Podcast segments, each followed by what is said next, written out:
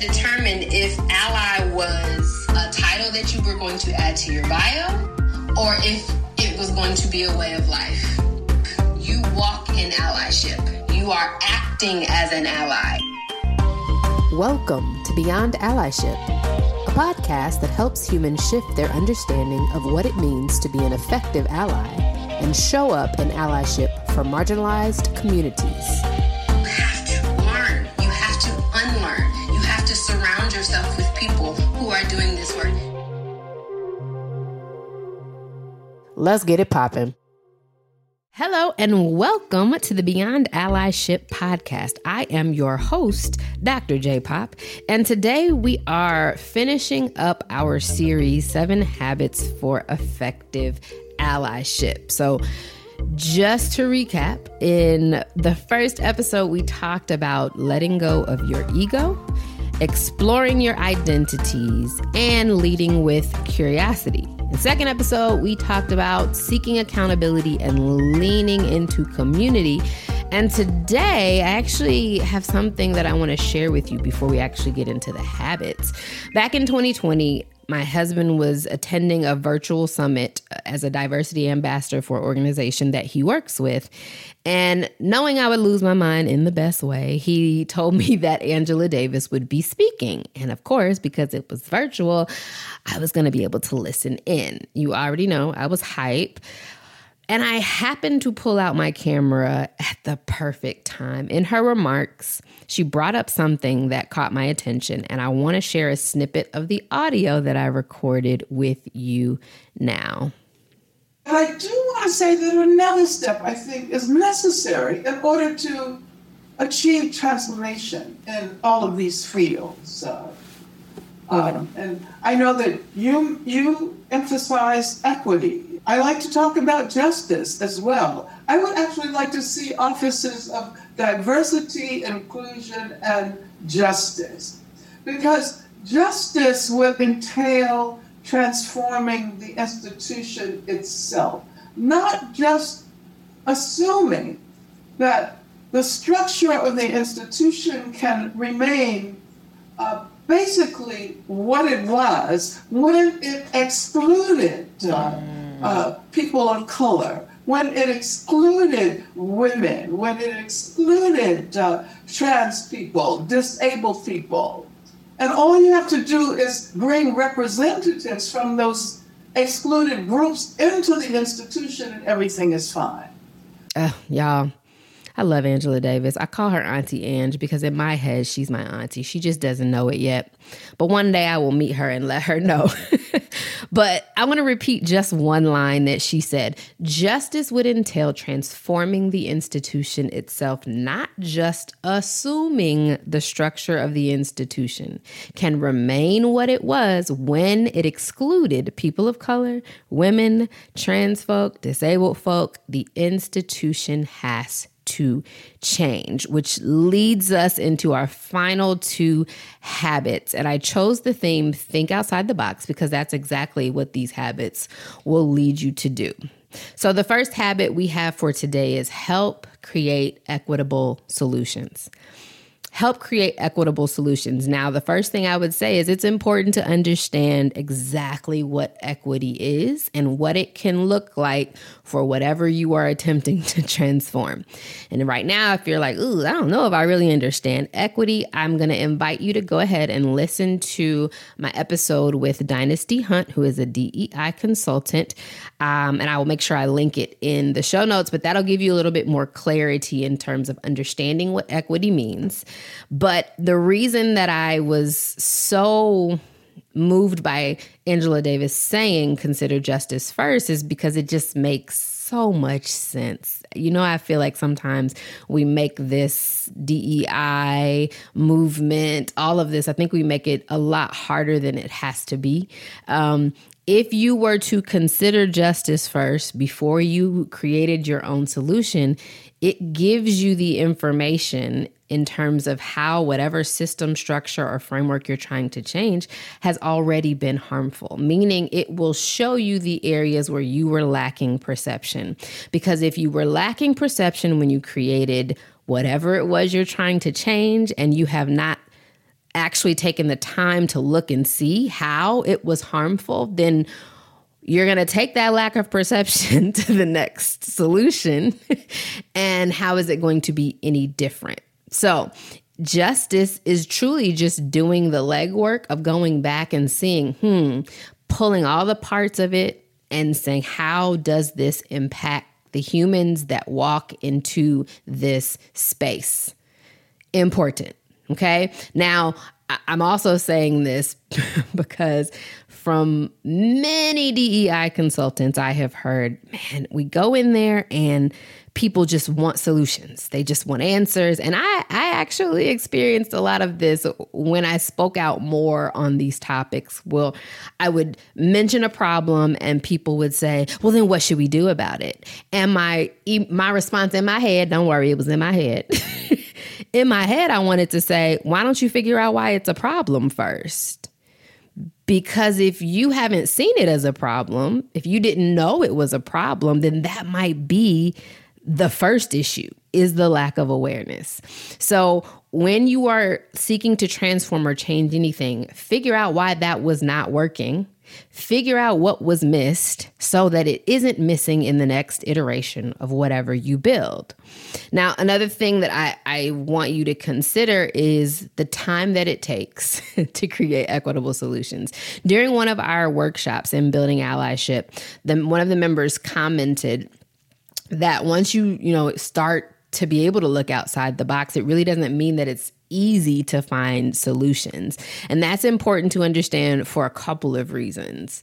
It takes considering all of the different lived experiences that will be impacted by whatever you're trying to create for it to be a solution, for it to be a, a, an effective and equitable solution. And that takes time. And in our society, time is currency. time, as you always hear, time is money. So there can be a rush to do these things, but it does require the time and, and intentionality so that you don't have to do it over. Okay. Now, the second reason, you know, it's important to know this won't be easy to just find solution is perfectionism is another thing that we are inundated with when we are growing up in this Western society. And perfectionism, we know, will keep you from executing ideas if they don't feel perfect. But sometimes the only, no, most times, the only way to know that your idea is effective is if you try the idea. And no, this doesn't mean haphazardly execute, but if the work stays on paper, the people won't experience it and give you the data to know whether it works or not. So I loved that quote about, you know, it not being easy to find solutions for those two reasons. There are a lot of things that are ingrained in us and how this society functions that we probably don't even realize. It's unconscious in how we move. But once you become conscious of it, it helps you in how you move in the social justice movement as well. Now, something that I want you to know is when you are thinking outside the box, it can get really uncomfortable for people who the framework was working for. Meaning, if equity was not on the mind of the person who was like, nah, this is great, then you may hear something like, but we've always done it this way. I'm sure you've heard that in many different spaces, but you know, I love to, to have a rebuttal with the question. So I would just reframe it. Who have we harmed by always doing it this way? That changes the focus. When someone says, We've always done it this way, what they're really saying is, But I'm comfortable. There was nothing in this that didn't work for me. Now I'm going to have to get used to something new and aware. And honestly, if, if you've heard any of the episode where I talked to Dr. London about, this whole society being unregulated change is not easy for for most people simply because we've been doing it consistently for the last 3 years with the unknown that has been out there so I don't fault people for saying they've always done it this way, but I also will not let them stay there when I know that something can be better. So anytime you face the we've always done it this ways or it's not really how our culture runs, then just reframe it into a question so the person can actually dig deeper into why they wanted to say that in response to you wanting to change a structure, a framework, or a system. Okay. Now you you hear us say we this isn't comfortable work, and this is why. There are times when you know you're you're gonna have to challenge your colleagues and even your leadership to help them see more sides of the equation or even be open to seeking other sides of the equation. Now, so that was help create equitable solutions was our sixth habit and our last, our seventh habit that we're talking about is identify something you are passionate about and see where allyship is needed. There is this um tendency for people who are new to allyship to feel as if they have to be a different person.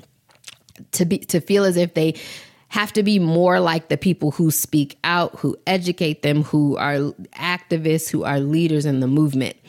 Uh, what I've noticed, especially for those who are white or ignorantly a part of the problem, is shame around that. Shame around being white or shame ar- around not knowing that you are a part of the problem. And the it doesn't feel good so they just try to distance themselves from their identity. And that is actually a part of something we will discuss in another episode when it comes to racial identity development. But there's another phase we can get to. Uh, letting go of yourself completely does not fly with me because I don't want you to be like me. I don't want you to sound like me. I don't want you, I don't mind if you quote me, of course, and if you share the things that I say, but I want you to embody allyship. That means allyship as a value for you looks different than it does for me simply because why? What do I talk about all the time? Different lived experiences, different spaces we grow up in, different, um, you know, regions. All of that is going to look different for you.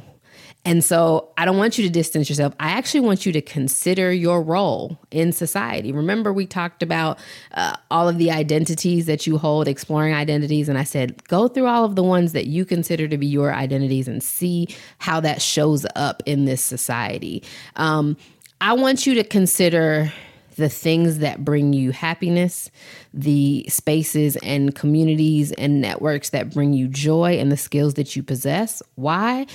There are opportunities in that. And if you choose to throw that away along with an old value system that you have, then who's coming to the party. You know, if you are, I, tell the members in Building Allyship, if you are a soccer player, if you are a golfer, if you, you know, are playing, I don't know, some sport even as an adult, look in that space and see what the layout is okay? Whatever hobbies you have you know affinity groups you're a part of all of that provides you with an opportunity to acknowledge the spaces that you feel safe and seen in and then you can take it a step further and just kind of investigate who might not feel as safe in that space.